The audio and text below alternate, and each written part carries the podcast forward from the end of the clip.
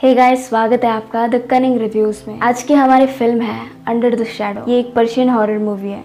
ये फ़िल्म 2021 में आई थी और इस फ़िल्म का आई रेटिंग है 6.9 आउट ऑफ़ 10 अगर आप भी टॉप इंटरनेशनल मूवीज़ को एंजॉय करना चाहते हो, वो भी अपने लैंग्वेज में तो सब्सक्राइब करिए हमारे चैनल को। इस फ़िल्म की शुरुआत होती है 1980 में और इस समय इराक और ईरान के बीच एक भयानक युद्ध चल रहा है। इस वजह से दोनों ही देश के लोगों में भय और डर का माहौल है। क्योंकि किसी भी पल कुछ भी हो सकता है। और अब फ़िल्म की मेन कैरेक्टर को दिखाया जाता है। जिसका नाम है सीधे। सीधे एक मेडिकल स्टूडेंट थी, पर किसी कारण से उनको यूनिवर्सिटी से निकाल दिया जाता है। इस चीज़ को लेकर सीधे बहुत ज़्यादा हर्ट हो जाती है। और वो घर जाकर अपने मेडिकल के सारे बुक्स को कूड़ेदान में फेंकने लगती है। और तभी उन किताबों के बीच से एक ऐसी किताब होती है, जो उसके दिल के बेहद करीब है। और वो उसको फेंकना नहीं चाहती। दरअसल ये किताब उसकी माँ ने उसको दिया था। और उसकी माँ का ही सपना था कि वो मेडिकल की पढ़ाई करे। इसलिए सीधे इस किताब को नहीं फेंकती है और एक दराज में इसको संभाल कर रख देती है। वही दूसरी तरफ़ सीधे के हस्बैंड सीधे की पढ़ाई छूट जाने पर कुछ खास दुखी नहीं होते हैं, क्योंकि उनको लगता है कि सीधे की पढ़ाई की वजह से वो अपनी छोटी बेटी पर ध्यान नहीं रख पाती थी। अब दिखाया जाता है कि रात को उनकी बिल्डिंग पर एक मिसाइल आकर गिरता है, जो कि युद्ध के दौरान चलाया गया था। इस वजह से बिल्डिंग में जितने भी लोग रहते हैं, वो लोग सब डर जाते हैं। और सब एक जगह बिल्डिंग के बेसमेंट में जाकर छुप जाते हैं। थोड़ी देर बाद जब सब कुछ नॉर्मल हो जाता है तो सब लोग अपने अपने रूम में चले जाते हैं। लेकिन यहाँ पर दिखाया जाता है कि सीधे की बेटी जिसका नाम डोरजा है। उसकी मुलाकात एक मेहदी नाम के लड़के से होती है। ये लड़का डोरजा के कान में किसी चीज़ के बारे में बताता है और उसको एक बॉल पकड़ा देता है। मेहंदी दरअसल इसी बिल्डिंग में रहने वाली मिसेज इब्राहिम के घर में रहने के लिए आया हुआ लड़का होता है। अगले दिन दिखाया जाता है कि सीधे के हस्बैंड जिनका नाम इराज है वो इलाम नाम की किसी जगह पर जाने वाले हैं। लेकिन वो अपनी पत्नी और अपने बच्चे की सुरक्षा के लिए उनको उसके पेरेंट के घर जाने के लिए कहते हैं। हालाँकि सीधे वहाँ पर नहीं जाना चाहती है और वो कहती है कि वो अकेले ही अपनी बेटी का ख्याल रख सकती है। उसके बाद उसके हस्बैंड निकल जाते हैं। अब डोरजा अपनी मॉम को बताती है कि उसे अपने आसपास जिन दिखाई देता है। और वो लड़का मेहंदी उसके कानों में इसी जिन के बारे में बताया था उसको। और उसको एक बॉल भी दिया था। उस लड़के के हिसाब से इस बॉल से वो जिन से प्रोटेक्टेड रहेगी। लेकिन वो बॉल अब उससे खो चुका है। सीधे अपनी बेटी को समझाती है कि जिन में कुछ नहीं होता है। उसके बाद वो सीधा मिसेस इब्राहिम के घर में जाती हैं, जहाँ पर वो मेहंदी नाम का लड़का रहता है। वो मिसेस इब्राहिम से उस लड़के की शिकायत करते हैं, क्योंकि इसने डोरजा के दिमाग में इस तरह की सुपरस्टिशन वाली बातें डाली हुई थी। वो बताती है कि वो ऐसा नहीं कर सकता, क्योंकि वो बोल ही नहीं सकता। मिसेस इब्राहिम बोलती हैं कि युद्ध के दौरान उसने अपने माँ बाप को अपनी आँखों के सामने ही खो दिया था, और उसके बाद वो किसी से भी बात नहीं करता। साथ में वो ये भी बताती हैं कि जिन असली में होते हैं लेकिन थोड़ी देर बाद शहर में फिर से मिसाइल के हमले शुरू हो जाते हैं और इनमें से एक मिसाइल सीधे के घर के ऊपर वाले अपार्टमेंट में गिरता है। हालाँकि वो मिसाइल ब्लास्ट नहीं होता, लेकिन सीधे के ऊपर वाले अपार्टमेंट में छेद हो जाता है। ये सब देखकर सीधे अपनी बेटी को लेकर बेसमेंट में जाने लगती है। तभी डोरजा को याद आता है कि उसकी गुड़िया उसके घर में ही रह गया है और वो उसको वापस लेने के लिए घर में जाती है। लेकिन वो बहुत देर तक वापस नहीं आती और जब सीधे ऊपर जाकर देखती है तो डोरजा रूम में बेहोश पड़ी हुई होती है। सीधे जब उसको होश में लाती तो डोरजा उसको बताती है कि उसने जिन को देखा हालाँकि सीधे उसको बहुत समझाती हैं और तभी एक पड़ोसी आ जाती हैं। वो कहती है कि मेरे पिताजी को हार्ट अटैक आ गया है, उनको जल्दी से जल्दी वहाँ जाना पड़ेगा। और क्योंकि ये मेडिकल स्टूडेंट है तो वो उन्हें बचाने की बहुत कोशिश करती है, लेकिन बचा नहीं पाती। यहाँ डोरजा परेशान है क्योंकि उसकी डॉल कहीं पर खो गई है। डोरजा कहती है कि जिन ने उसका डॉल छुपाया है, उस रात डोरजा को बहुत तेज बुखार भी होता है, जिसके कारण सीधे को लगता है कि ये बुखार की वजह से ही ये जिन विन की बातें कर रही है। लेकिन सीधे को उस रात से ही अलग अलग तरह के डरावनी सपने आने लगते हैं। अगले दिन रोजा ब्रेकफास्ट के दौरान अपनी माँ से कहती है कि जिन उसकी डॉल लेकर सीलिंग के थ्रू भाग गया है और सीधे हमेशा की तरह ये सब नहीं मानती है। अब सीधे खिड़की दरवाजे बंद करने के बाद वर्कआउट करने लगती है, लेकिन वो देखती है कि उसका वर्कआउट टेप गायब है। सीधे डोरजा से पूछती है, पर डोरजा को इसके बारे में कुछ भी पता नहीं होता। उसके बाद सीधे से मिलने एक लड़की आती है। ये वही लड़की है जिसके पिताजी को हार्ट अटैक से मौत हो गई थी। ये लड़की बताती है सबको लगता है कि उनके पिताजी को मिसाइल गिरने से हार्ट अटैक आया था। लेकिन असली में मेरे पिताजी को किसी भयानक चीज़ को देखने पर हार्ट अटैक आया था। और वो लोग अब इस बिल्डिंग को छोड़कर जा रहे हैं। उसी रात जब सीधे सो रही होती है तो उसके बगल में वो अपने हस्बैंड को देखती है।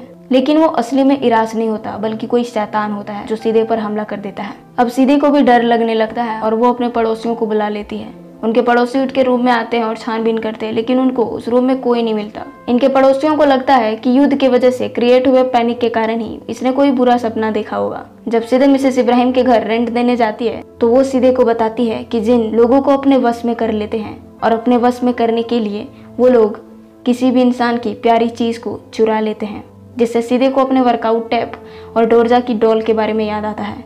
अब यहाँ सीधे को इनके घर में एक बुक मिलता है जो कि स्पेशली जिन्स के बारे में लिखा हुआ होता है। इस बुक पर एक जगह लिखा होता है कि जिन डर और युद्ध के माहौल में लोगों को अपना शिकार बनाता है। और जैसे कि आपको पता है कि इस मूवी में उस समय युद्ध चल रहा होता है। यहाँ सीधे को पता चलता है कि उनके बाकी पड़ोसी भी बिल्डिंग को छोड़कर जा रहे हैं। यहाँ हमें ये दिखाया जाता है कि डोरजा का तबियत दिन ब दिन खराब होता जाता है, इसलिए वो डॉक्टर के पास इसको चेकअप के लिए ले जाती है। लेकिन डॉक्टर को डोरजा के अंदर कोई खराबी नहीं दिखती। जब सीधे घर जा रही होती है तो उसे रास्ते में वही मेहंदी नाम का लड़का मिलता है। जिसको वो अपनी गाड़ी में बिठा लेती है। वो लड़का गाड़ी में बैठने के बाद डोरजा से पूछता है कि तुम्हारी डॉल कैसी है? ये चीज़ सीधे को बहुत अजीब लगता है, क्योंकि उसको तो बताया गया था कि ये लड़का बोलता ही नहीं है। जब वो घर पहुँचती है तो वो देखती कि मिसेज अब्राहिम भी बिल्डिंग को छोड़कर जा रही हैं और यहाँ इस बिल्डिंग में अब सिर्फ़ डोरजा और सीधे ही अकेली बच गई हैं और अब सीधे भी डिसाइड करती है कि वो इस बिल्डिंग को छोड़कर वहाँ से चली जाएगी। लेकिन उसकी बेटी कहती है कि वो अपने डॉल के बिना यहाँ से नहीं जाएगी। इसलिए सीधे अपने पूरे रूम में उस डॉल को खोजती है। इसी बीच एक सायरन बजता है और सीधे डोरजा को लेकर बेसमेंट में चली जाती है। जब सब कुछ नॉर्मल हो जाता है, तब वो लोग फिर से ऊपर आते हैं, मगर सीधे अपने रूम के बाहर किसी एक अजीब से आकृति को देखती है। जब सीधे उसका पीछा करती है तो वो आकृति भाग जाता है और सीलिंग के क्रैक्स में से भाग जाता है। वो जल्दी से अपनी बेटी को उठाती है और बिल्डिंग से बाहर निकलने लगती है। वहाँ पर पुलिस की गाड़ी आ रही होती है, जो सीधे को गिरफ़्तार कर लेती है। क्योंकि सीधे ने हिजाब नहीं पहना होता है। एक्चुअली इराक, ईरान जैसे देशों में महिलाओं को हिजाब पहनना ज़रूरी होता है। और अगर कोई महिला हिजाब नहीं पहनती है तो ये एक गैर कानूनी काम है।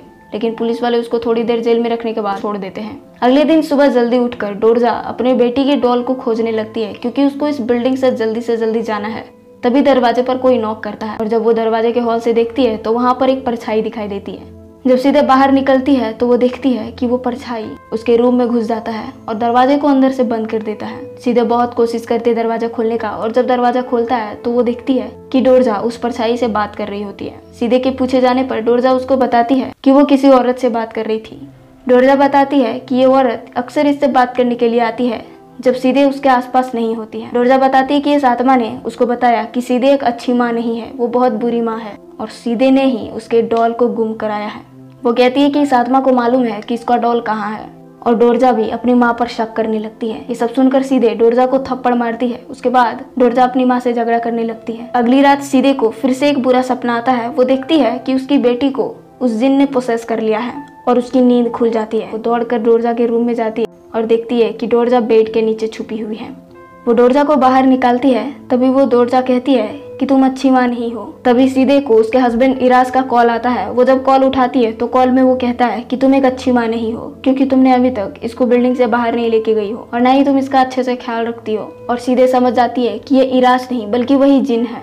यहाँ डोरजा भी जिद करने लगती है, और सीधे से उसके रूम के दराज में डॉल ढूँढने को बोलती है। और जब सीधे अपने दराज में डॉल खोजती है तो वो डॉल सच में वहाँ पर होती है। ये सब देखकर डोरजा को यकीन हो जाता है कि सच में उसकी माँ ने उसकी डॉल को छुपाया था।